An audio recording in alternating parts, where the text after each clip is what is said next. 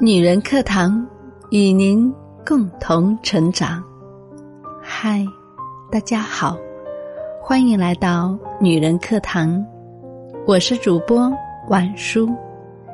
今天我要和您分享的文章来自作者洞见居潇潇。安家揭露成年人三个扎心真相。前两天，乐播剧《安家》迎来了大结局。剧中曾经的安家天下房产中介们开始了全新的职业生涯。剧外，冬去春来，每个人的生活在疫情过后开始回归正轨。从跑道房、老洋房到奇葩亲戚、白眼狼子女，这部剧带来了太多关于房子、跳子。与人性的热议，一句“房子就是我的命根子”，道出了多少人的心酸。而那些曾经让我们或感动、或感慨、或艳羡的房子故事，也让人看到了成年人生活的扎心真相。顺利饰演的房似锦手下有个徒弟娄三官，大家都习惯叫他小楼。如果在现实生活中，小楼大概属于扔到人群里都找不出来的普通人。普通程度的天分，普通程度的努力，还有普通的外貌与运气。但一次工作中的意外，却让小楼直接从普通人的生活中跌落，人生急转直下。当时房世锦正遇上同病相怜的宁心。为了能帮对方卖出房子，自己奔波劳碌还贴钱，没想到最后宁心直接跳过中介与买家成交了。小楼为师傅打抱不平，瞒着房世锦去威胁了宁心，结果师傅的钱是追到手了，他自己也被投诉了。更惨的是，小楼不仅被公司开除。还因此上了中介行业的黑名单，同行公司没人敢收他。原来他一边用工资给涉毒的母亲填窟窿，一边靠公司提供的员工宿舍勉强在上海维持着生活，根本没有存款。丢工作对他来说，无异于整个世界瞬间崩溃，因为没钱。小楼甚至连吃饭都成了问题。当他好不容易在一家没资质的中介公司找到了工作后，老板看出了他极度缺钱，问他：“有件事两分钟赚五十块，干不干？”小楼当即答应。不用想也知道，老板安排的肯定不是见得了光的活儿，但为了能有一口饭吃。小楼还是去做了。他偷偷来到停车场，准备把没出中介费的客户的汽车轮胎扎破，结果被保安抓了个现行。五十块钱没拿到，小楼锒铛入狱。有人也许会感到不解：生活有这么难吗？什么工作不好找，偏要做这种事？事实上，有些人光是活着就已经用尽了全部力气。他们没有文凭，没有背景，以为能靠自己的双手养活自己，却一次次意外中越欠越多，最后连起码的生存都做不到。这个世界上缺什么最可怕？不是缺爱，不是缺心眼，而是缺钱。因为一个“钱”字，成年人就可以把尊严狠狠踩在脚下。看完《安家》，很多人都感慨于房似锦的成长，从一个没经验、没资历、没资源的小镇姑娘，到号称没有我卖不出去的房子的最牛中介，房思锦到底做对了什么？答案其实也很简单。他不仅付出了旁人难以企及的努力，还在关键时刻做出了正确的选择。从择业开始，房思锦就迈出了做选择的第一步。当时的他没有正经文凭，还有一大家子吸血的父母姐弟要养活，要想在上海站住脚，只能找一份门槛低、收益高的工作。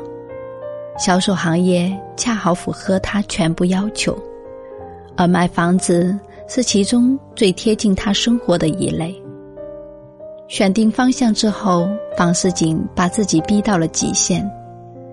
有一集，为了鼓舞士气，他轻描淡写的说起自己为了卖房，在炎热的夏天接连爬了三趟二十八楼。那个小区突然停电。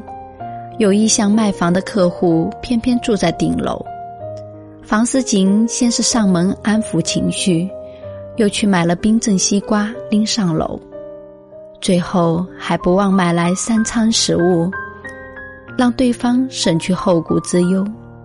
三趟顶楼跑下来，单子也跑到了手。当房思锦作为中介站稳脚跟，成为店长之后。他又开始新的一轮选择。他对不同房子的中介业务进行区分，老洋房这种标的自然而然的成了他工作的重点。正如同事们调侃的，老洋房的单子三年不开张，开张吃三年，总价高，佣金自然也高，还能带来更高级别的社交圈。当他在特定圈子打响名气之后，熟客会介绍更多相同层级的客户给他。这一次职业选择过后，他的收益果然如滚雪球一样呈几何倍数增长。其实，对普通人来说，选择和努力都很重要，但选择的重要性更胜一筹。有人把人生之路分为宽门和窄门。所谓宽门就是简单模式，所谓窄门就是艰难模式。宽门只是看起来简单，一开始容易进去，越走越狭窄；窄门恰恰相反，一开始难进，但只要入门，就会越走越宽。真正厉害的人，大多都有窄门思维。他们没有在年轻的时候选择安逸，而是用努力把艰难人生走成通天大道。剧中罗晋扮演的徐文昌，最后选择辞去店长一职，下海创业。一开始，不少观众为他捏把汗的。这个总是把大小事务安排的妥妥帖帖的店长，给人最深的印象就是温和。被店员们开玩笑的叫着外号“姑姑”，他从不恼火。被假离婚的前妻戴上绿帽，他就吃下了哑巴亏，净身出户。被年轻气盛的房似锦屡屡挑战，他也不以为意，乐见其成。这样温和的人去创业，真的能行吗？结果，许姑姑三下五除二就拉到了投资，拿下了广安大厦的租赁权，设想中的青年公寓应运而生。当我们回顾他异常顺遂的创业路，才发现之前忽略了一个点：许姑姑的人脉。斯坦福研究中心发布过一组数据：一个人赚的钱，百分之十二点五。来自个人能力，百分之八十七点五来自人脉圈子。徐姑姑的人脉圈子显然是一座富矿。她先找到的合作人是阚先生，因为曾经为对方和情人知否买过房，后来又和阚太太打过交道。徐姑姑算是见证了这个男人最落魄的时候。他还帮阚先生从翟云霄手里挽回了巨额损失，再加上阚先生对他的商业计划很感兴趣，两人一拍即合。在阚先生的引荐下，许姑姑又和广安大厦的拥有者见了面。对方一句“女许姑姑办事，我还是放心的”，让创业公司又多了一个合伙人。直到徐姑姑的陈家公寓正式开业时，前来采访的记者又一次验证了他人脉的强大。对方说：“这么大的项目，哪怕你不请我来。”我们也会来采访的。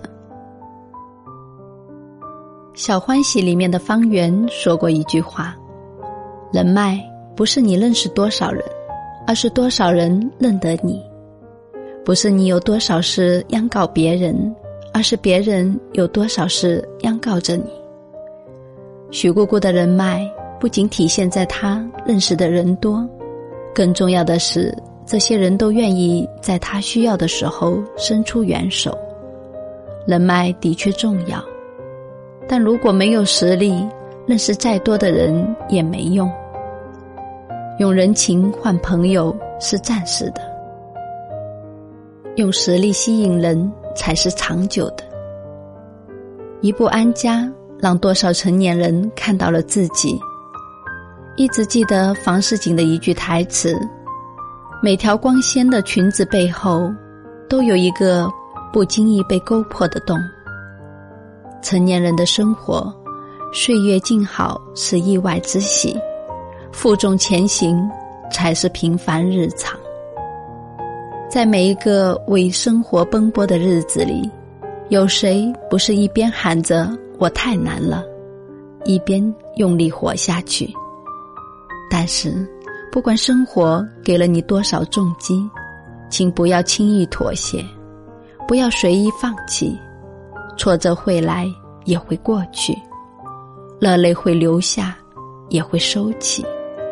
没有什么可以让我气馁的，因为我有着长长的一生，与朋友们共勉。好的，今天的分享就是这样了。这里是女人课堂，更多精彩，欢迎关注我们的公众号“女人课堂”，更有百万闺蜜社群等你一起来交流哦。感谢您的聆听与陪伴，我是晚叔，我们下期再见。